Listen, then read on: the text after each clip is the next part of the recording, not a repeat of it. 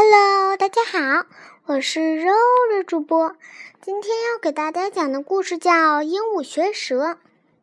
鹦鹉学舌，有一个小男孩，经常说脏话。说什么样的脏话呢？就说那些别的小孩子都不好意思说出口的脏话。我也不敢说。也就是肉肉主播也不敢说，他居然敢说，你听听他发生了什么什么事儿吧。所以这个小男孩没有朋友，他很孤独，他总是想，怎么没有人和我玩呢？讨厌。有一天，小男孩遇到一只鹦鹉，鹦鹉说：“小男孩，我和你玩吧。”小男孩，我和你玩吧。小男孩看了看鹦鹉，说：“好吧，弯嘴鸟。”从那天以后，鹦鹉天天跟着小男孩，他们成了一对形影不离的好朋友，也不算是好朋友吧？你听听下面就知道算不算好朋友了。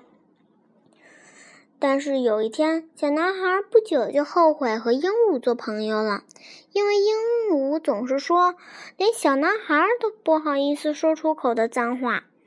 每当鹦鹉说出那些话的时候，小男孩总觉得鹦鹉是在骂自己：“滚蛋吧，弯嘴鸟！我不想和你做朋友了。”“滚蛋吧，滚蛋吧！”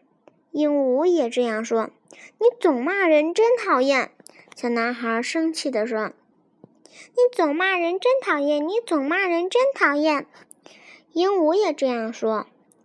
瞧瞧，这讨厌的鸟儿怎么赶都赶不走。小男孩不再理鹦鹉了，他也不敢骂它，因为他马上就会原封不动地学着骂一句。后来，小男孩再也不说这脏话了。